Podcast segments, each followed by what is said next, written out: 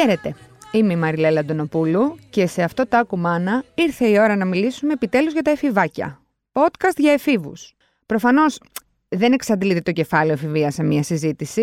Ε, ας θυμηθούμε λίγο όλες και όλοι πόσο φοβερά είχαμε περάσει στην εφηβεία μας. Δεν ξέρω για εσάς, ε, προσωπικά έχει γίνει χαμός. Οπότε θα το πιάσουμε ένα κεφάλαια. Σε αυτή την πρώτη φάση θα πούμε το εξής. Τι είναι αυτό που χαρακτηρίζει την εφηβεία, ρωτάω και απαντώ. Η επαναστατικότητα. Πώς μπορεί να βγάλει ένας έφηβος την αντιδραστικότητά του, με πειραματισμούς σε πράγματα που ξέρει ότι δεν πρέπει, γιατί του λένε ότι είναι μικρός και μικρή για να τα κάνει, ενώ εκείνος και εκείνη νιώθει πάρα πολύ μεγάλος και μεγάλη. Πού να ξέρουν τα παιδιά τι τους περιμένει αργότερα. Για το τι παθαίνουν τα παιδιά στην εφηβεία και για το τι θα κάνουμε αν πιάσουμε το παιδί να καπνίζει, να πίνει, να κάνει πράγματα που δεν πρέπει πριν την ώρα του, θα μιλήσουμε με τη Φραντζέσκα την Καραγιάννη, την αγαπημένη μας ψυχολόγο και ψυχοθεραπεύτρια. Γεια σου Φραντζέσκα.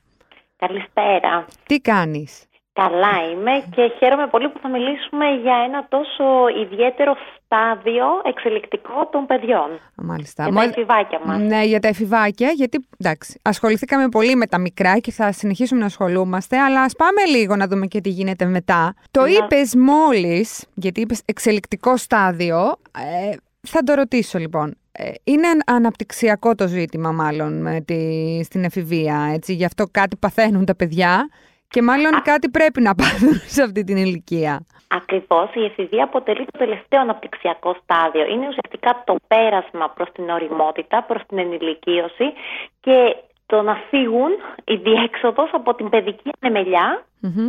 Και μ, ο, ο κόσμος και η ένταξη στον ο, κόσμο της υπευθυνότητας.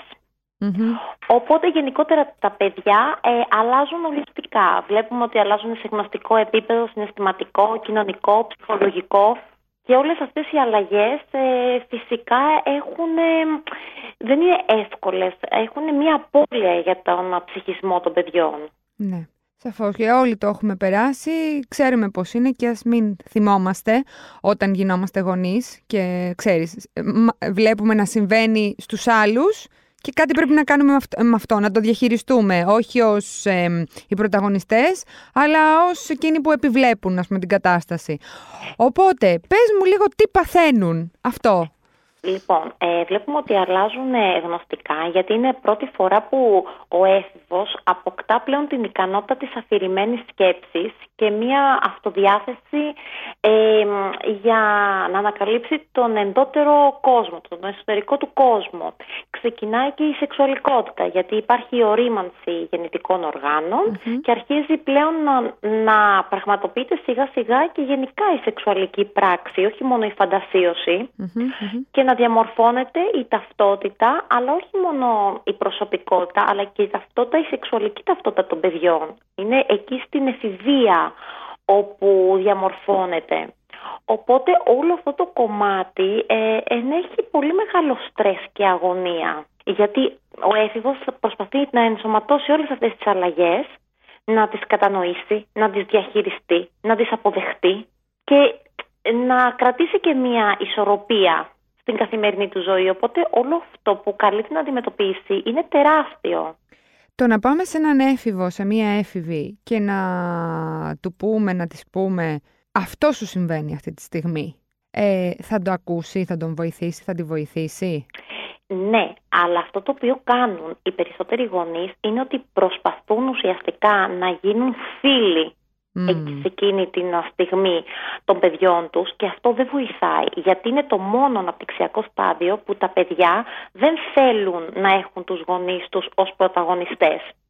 Θέλουν να υπάρχουν πρωταγωνιστές στη ζωή τους συνομήλικα άτομα. Ναι.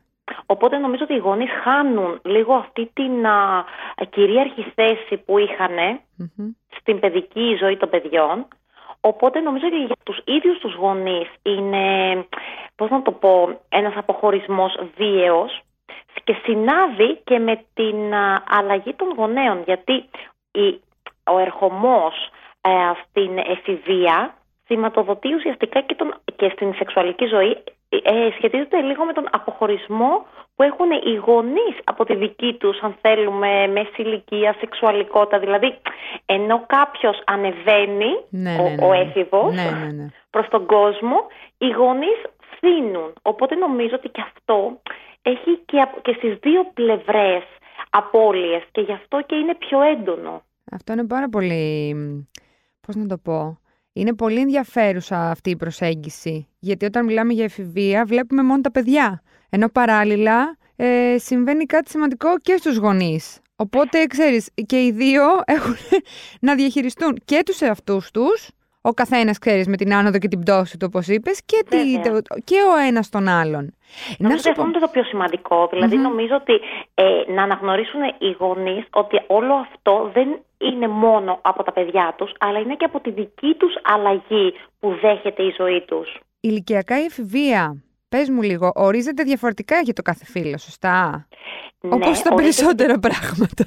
Αυτό. Ακριβώς. Εμείς α, οι γυναίκες, δηλαδή τα κορίτσια, ξεκινάνε πιο γρήγορα την εφηβεία τους ε, συγκριτικά με τα αγόρια. Δηλαδή στα κορίτσια η εφηβεία ξεκινάει γύρω στα 10, ενώ στα αγόρια βλέπουμε ότι ξεκινάει γύρω στα 11 με 12. Δηλαδή έχουν ένα χρόνο αποχή. Μμμ. Ε, καθυστερούν δηλαδή τα αγόρια και αντίστοιχα τελειώνει στα κορίτσια πιο γρήγορα από ό,τι στα αγόρια. Βέβαια, εδώ είμαστε και λίγο φιδωλοί γιατί κάθε παιδί έχει και τη δική του έναρξη και λήξη της εφηβείας και αυτό είναι σημαντικό να το ακούσουμε. Μμμ.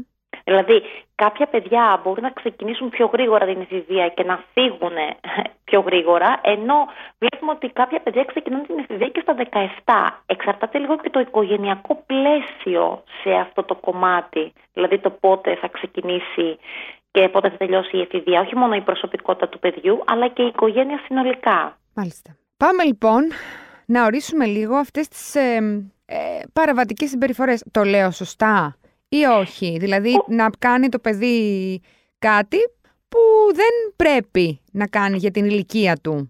Αυτό. Σωστά. Η παραβατική Παραβατική, συμπεριφορά, μμμ. αυτό είναι μια αποκλίνουσα συμπεριφορά. Δηλαδή ότι η παράβαση των κοινωνικών κανόνων και η έλλειψη ορίων. Ωραία. Πες μου κι εσύ, γιατί στη δική μου την εποχή τα παιδιά, δηλαδή εμείς οι έφηβοι, αυτό που κάναμε είναι καπνίζαμε, πίναμε. Ε, κάποια παιδιά σαφώς έκαναν. Ε, μην κρυβόμαστε πίσω από το δάχτυλό μας. Ε, ξεκινούσαν τη χρήση μαλακών ναρκωτικών σε αυτή την ηλικία, δηλαδή 16-17. Υπ- υπάρχει μία πρώτη επαφή για κάποια παιδιά. Ε, υπάρχουν άλλες. Έχει γίνει κάτι τις τελευταίες γενιές που δεν το έχω πιάσει, που δεν το γνωρίζω, σαν Ε, παλιότερη; νομίζω ότι έχει προσταθεί και το bullying. Το που είναι bullying. έτσι, Μμμ. για- γιατί και το bullying είναι μια παραβατική συμπεριφορά. Καλά, και αυτό υπήρχε από τότε, απλά δεν το ορίζαμε σαν bullying. Δηλαδή, εμείς δεν ξέραμε bullying να πούμε στα 16. Ξέραμε ότι αυτό. Ότι ένα... Ναι, οι εκβιασμοί, Οι εκβιασμοί, μπράβο, μπράβο. Το ξύλο σε παιδιά Ακλοπές, που. βανδαλισμοί, όλα Ναι, ναι, ναι. αυτά ε, είναι παραβατικές συμπεριφορές. Βέβαια, να πούμε το εξής, ότι για να ορίσουμε επίσημα, ε, μάλλον για να ανησυχήσουν οι γονείς για μια παραβατική συμπεριφορά των παιδιών, Ναι. έχει να κάνει με τη διάρκεια, τη συχνότητα και την γενική εικόνα του παιδιού. Δηλαδή, σίγουρα η εφηβεία ε, ενέχει το κομμάτι του πειραματισμού. Μμμ. Οπότε εκεί έχει λίγο και το κομμάτι της δοκιμής, λίγο το κομμάτι αυτό που είπαμε ότι θέλω λίγο να αποτραβηχτώ από το οικογενειακό πλαίσιο και από τους γονείς μου και να τα βρω λίγο με τον εαυτό μου. Οπότε εκεί ε, ξεκινάει ένας πειραματισμός ε, ενδεχομένως με αλκοόλ, τσιγάρο, ε, ναρκωτικά, όσο και αν μας τρομάζουν Μμμ. αυτές οι έννοιες. Μμμ. Ε, βέβαια, νομίζω ότι ανάλογα με την προσωπικότητα του κάθε παιδιού, καθώς και το οικογενειακό πλαίσιο, θα πρέπει να ανησυχήσουμε ή όχι. Δηλαδή, ένα παιδί μπορεί να το δοκιμάσει όλα αυτά, αλλά να τα εγκαταλείψει κιόλας. Δηλαδή, να τα κάνει σαν μέρος του αναπτυξιακού του σταδίου. Ναι. Τώρα δηλαδή είναι σαν να λέμε στους γονείς ε, εντάξει, α, και αν το πιάσει να καπνίζει, άμα δεν το συνεχίσει, δεν πειράζει, μην τρελαθείς. Ε, Ξέρεις, α- αυτό πιάνω. Αν το πιάνεις να πίνει, ε, πάλι αν δεν μου σου γυρνά να γίνει αλκοολικό, μην τρελαθείς. Αν το πιάσεις να κάνει, ξέρω εγώ, μαριχουάνο με τους φίλους του, ε, αν δεν το δεις να έχει κυκλοφορεί με κόκκινα μάτια, πάλι μην τρελαθείς. Και το μην τρελαθείς είναι μην το τε- τιμωρήσεις, μην ε, μ, αντιδράσεις κάπως... ε, μ, πώς να το πω, υπερβολικά, μην αφήσεις τον εαυτό σου ελεύθερο να κάνει κάτι. Όχι, ε... νομίζω θα σου πω. Το λες, το λες πολύ χαλαρά. Δεν το εννοώ τόσο χαλαρά. Α, ωραία, ωραία. Ε, ένα λεπτό. Όχι, δεν θα πιάσουμε το παιδί και θα ξέρουμε ότι κάνει ειδικά χρήση ναρκωτικών και θα είμαστε Ακόμα και το τσιγάρο. Απλά νομίζω ότι οι γονείς αν υιοθετήσουν μια υπερβολικά αυστηρότητα ή από την άλλη μια υπερβολική ε, και οι δύο περιπτώσεις θα έχουμε ένα λάθος αποτέλεσμα. Ωραία, ωραία. Είναι σημαντικό, ε, καταρχάς οι γονείς με το που το ανακαλύψουν, καλό είναι οι ίδιοι λίγο να κάτσει μέσα τους αυτή η εικόνα που είδανε ή η γνώση που ανακαλυψαν να βρουν τα σωστά λόγια και μετά να προσεγγίσουν το παιδί. Δηλαδή να μην το βομβαρδίσουν με επικριτικούς χαρακτηρισμούς, με τρομερή νευρικότητα, με, με βία, λεκτική ή σωματική. Αυτό Το ότι μπορεί γιατί η διαχείριση που θα λάβουν από τους γονείς ε, παίζει καθοριστικό ρόλο στο αν θα συνεχιστεί ή όχι η παραβατική τους συμπεριφορά. Σωστά. Δηλαδή θα πρέπει να επικρατήσει ψυχραιμία και να γίνει συζήτηση. Ακριβώς. Και να, και να ακούσουμε. Δηλαδή, νομίζω το πιο σημαντικό είναι οι γονείς, ειδικά στην εφηβεία, να είναι ενεργητικοί ακροατές. Ακροατές. Σωστά. Ναι, γιατί υπάρχει και αυτό το πράγμα το, το ακριβώς αντίθετο, ξέρεις, του συμβουλάτορα. Ότι εγώ τώρα. Που... Ναι. Νομίζω ότι αυτό είναι έτσι ένα πολύ σημαντικό κομμάτι. Και ένα πολύ σημαντικό κομμάτι είναι να δούμε αν αυτή η παραβατική συμπεριφορά του παιδιού υπάρχει περίπτωση να έχει κάποια κλινικά συμπτώματα που εκεί ε, δεν μπορούν να το διαχειριστούν οι γονείς. Δηλαδή αυτό που λέμε ροπή σε παραβατικότητα αν έχει το παιδί. Αυτή... Που εκεί μιλάμε για ναι. μια διαταραχή πλέον ε, διαπαιδαγώγησης και χρειάζεται υποστήριξη από ειδικό. Αυτή τη ροπή προς την παραβατικότητα υπάρχει περίπτωση να την εμφανίσει το παιδί ε, μόνο στην εφηβεία ή θα έχει δείξει κάποια σημάδια και πριν μπει σε αυτή. Πριν μπει σε αυτή; Συνήθως υπάρχουν σημάδια και ενδείξεις και από την παιδική ηλικία. Δηλαδή αυτό δεν ξεκινάει, ε, δεν, δεν συνάδει μόνο και δεν συνδέεται μόνο με την εφηβεία. Και επίσης οι γονείς θα πρέπει να καταλάβουν αν το παιδί μεγαλώνει σε ένα περίεργο οικογενειακό πλαίσιο με πολλές αλλαγές, με εντάσεις, με με άσχημες τέλος πάντων ε, εκεί θα είναι πολύ πιο εύκολο το παιδί να έχει μια παραβατική συμπεριφορά. Αν όλα στο οικογενειακό πλαίσιο είναι καλά και το παιδί από παιδική ηλικία έχει μια ροπή, τότε θα μιλήσουμε για για σημάδια ε, διαταραχής διαγωγής και όχι παραβατική συμπεριφορά και εκεί οι γονείς οφείλουν να μιλήσουν με κάποιον Οπότε λίγο νομίζω ότι οι γονείς θα πρέπει να είναι πιο πώς να το πω, ενεργοί να καταλάβουν και να διαχωρίσουν αυτή τη διαφορά των παιδιών τους. Ναι, να έχουν τις κεραίες τους ορθιες Άρα δεν είναι μόνο οι, οι κακές παρέες που λέμε.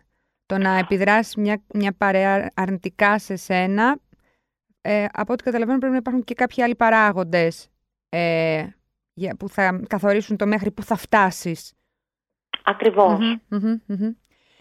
Μάλιστα. Ωραία. Ε, άρα αυτό που καταλαβαίνω εγώ είναι ότι το παν είναι να είναι ενεργή, να είναι εκεί, να μην ε, αντιδράσουν ε, εν θερμό, γιατί αυτό μπορεί να φέρει αντίθετα ε, και σε κάθε περίπτωση να όχι μόνο να, να, να πούν, να κατηχήσουν τέλος πάντων το παιδί, αλλά να το ακούσουν κιόλας. έτσι. Ακριβώς. Και ίσως και θα πρέπει να συνειδητοποιήσουν οι γονείς ότι στην εφηβεία ο έφηβος πρέπει να ανοίξει τα φτερά του και ε, αυτό έχει να κάνει λίγο με το ότι ο γονιός νιώθει μετέωρος, νιώθει ένα αίσθημα ότι κάτι έχει αδειάσει, κάποιος έχει φύγει. Οπότε νομίζω ότι και οι γονείς ίσως θα πρέπει να διαχειριστούν εκεί τη δική τους απώλεια αλλά όχι στερώντας στο παιδί του την ανάπτυξη και τη διαφυγή. Δηλαδή το παιδί εκείνη τη στιγμή έχει ανάγκη να κόψει τον ομφάλιο λόρο και να πετάξει, να κάνει λάθη, να κλειστεί στο δωμάτιό του, να κρατήσει μια απόσταση. Δηλαδή η εφηβεία είναι ανάγκη για ενδοσκόπηση, ανάγκη ε, από απόσταση.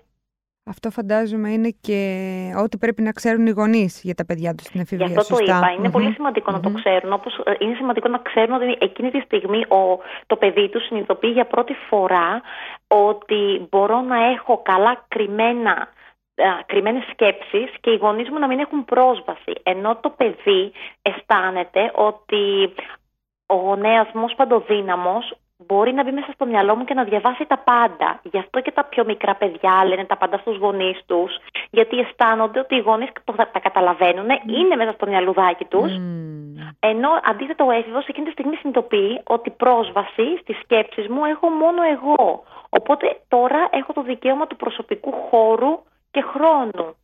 Γι' αυτό και είναι, πώς να το πω, ε, αυτή η μετάβαση τρομάζει πολύ τους γονείς. Το να προσεγγίζουν οι γονείς τα παιδιά τους λέγοντάς τους ιστορίες από τη δική τους εφηβεία είναι ένας ε, τρόπος που θα πρότεινες, που θα σύστηνες, που θα έλεγες ότι κάτι έχει να φέρει με ό,τι συνεπάγεται αυτό, έτσι. Δεν λέμε να πούνε μια ψεύτικη ιστορία, να πούνε μια ιστορία πραγματική. Ότι ξέρεις κι εγώ στην ηλικία σου είχα κάνει αυτό. Μπορούν να το διαχειριστούν τα παιδιά αυτό το ό,τι έχουν κάνει οι γονείς. Ή πρέπει και εκεί να υπάρχει ένα φιλτράρισμα; Νομίζω ότι θα πρέπει να υπάρχει ένα φίλτρο και mm επίσης θα πρέπει να, να σκεφτούν οι γονείς περισσότερο το τι έχουν κάνει εκείνοι για να δουν πώς θα αντιμετωπίσουν τα παιδιά και όχι τόσο για να το ακούσουν τα παιδιά. Μάλιστα. Γιατί μετά νομίζω ότι οι γονείς το κάνουν και όλα για να έρθουν πιο κοντά στα παιδιά και τα παιδιά τους βγαίνει μια επαναστατικότητα του τύπου ότι βαριέμαι να ακούω επιτέλους για τη ζωή σου. Και να μιλάς για σένα. Δηλαδή το παίρνουν και λίγο ναι, ναι, ναι. ως εγωκεντρικό. Ε, και από τη στιγμή... Εγωκεντρικότητα των γονιών. Ναι, και ναι. τόσο. Και από τη στιγμή που λες κιόλας ότι στην εφηβεία θέλουν εκείνοι να είναι οι απόλυτοι πρωταγωνιστές. Ακριβώς. Αυτό το πράγμα είναι ακόμα πιο σπαστικό, είναι ακόμα πιο εκνευριστικό. Δεν μπορεί να το διαχειριστεί ένας έφηβος. Νομίζω ναι. Αλλά είναι σημαντικό να το οι γονείς για το δικό τους καλό και για τη δική τους ε, αντιμετώπιση και διαχείριση των καταστασεων Ε, Φραντζέσκα μου, σε ευχαριστώ πάρα πολύ. Ε, σίγουρα έχουμε να πούμε ακόμα περισσότερα πράγματα για τους εφήβους, γιατί είναι ένας, ε, ε είναι ένας θαυμαστός κόσμος όλος αυτός, με, με με ειδικά, με, με ειδικά πώς να το πω, και προβληματισμούς και ιδιαίτερα case studies ε, από τη σεξουαλικότητα, από, από το οτιδήποτε. Γιατί νομίζουμε ότι τα, αυτό που λένε και οι γιατροί είναι ότι νομίζετε ότι τα πιο μεγάλα προβλήματα είναι όταν ένα παιδάκι είναι μικρό. Oh, να δεις τι γίνεται στην εφηβεία. Και μάλλον έτσι είναι τα πράγματα. ναι, γιατί και οι γονείς είναι πιο μεγάλοι και πιο ταλαιπωρημένοι. Είναι αυτό που είπα, ότι συνάδει και με τη δική τους αλλαγή ως γονεις Οπότε αυτό είναι ένα διπλό χτύπημα νομίζω που λαμβάνουν οι γονείς. Σωστά. Σε ευχαριστούμε πάρα πολύ μέχρι την επόμενη φορά. Σε ευχαριστούμε. Εγώ ευχαριστώ. Να σε καλά. Αυτά είχαμε να πούμε για τους εφήβους. Ήταν η εισαγωγή στο κεφάλαιο εφηβεία. Ε, ε, προσωπικά είναι το κεφάλαιο που, δεν ξέρω, με αγχώνει περισσότερο απ' όλα. Ίσως γιατί θυμάμαι τη δική μου εφηβεία. Όχι ίσως, σίγουρα γι' αυτό. Οπότε θα πούμε πολλά πράγματα στην πορεία σε, σε, επόμενα, σε επόμενες συζητήσεις. Ε, μέχρι την επόμενη εβδομάδα λοιπόν ε, μπαίνουμε στο ladylike.gr, διαβάζουμε όσα περισσότερα πράγματα και καταλήγουμε στο No Filter Motherhood με θέματα για μικρά και μεγάλα παιδιά. Γεια χαρά!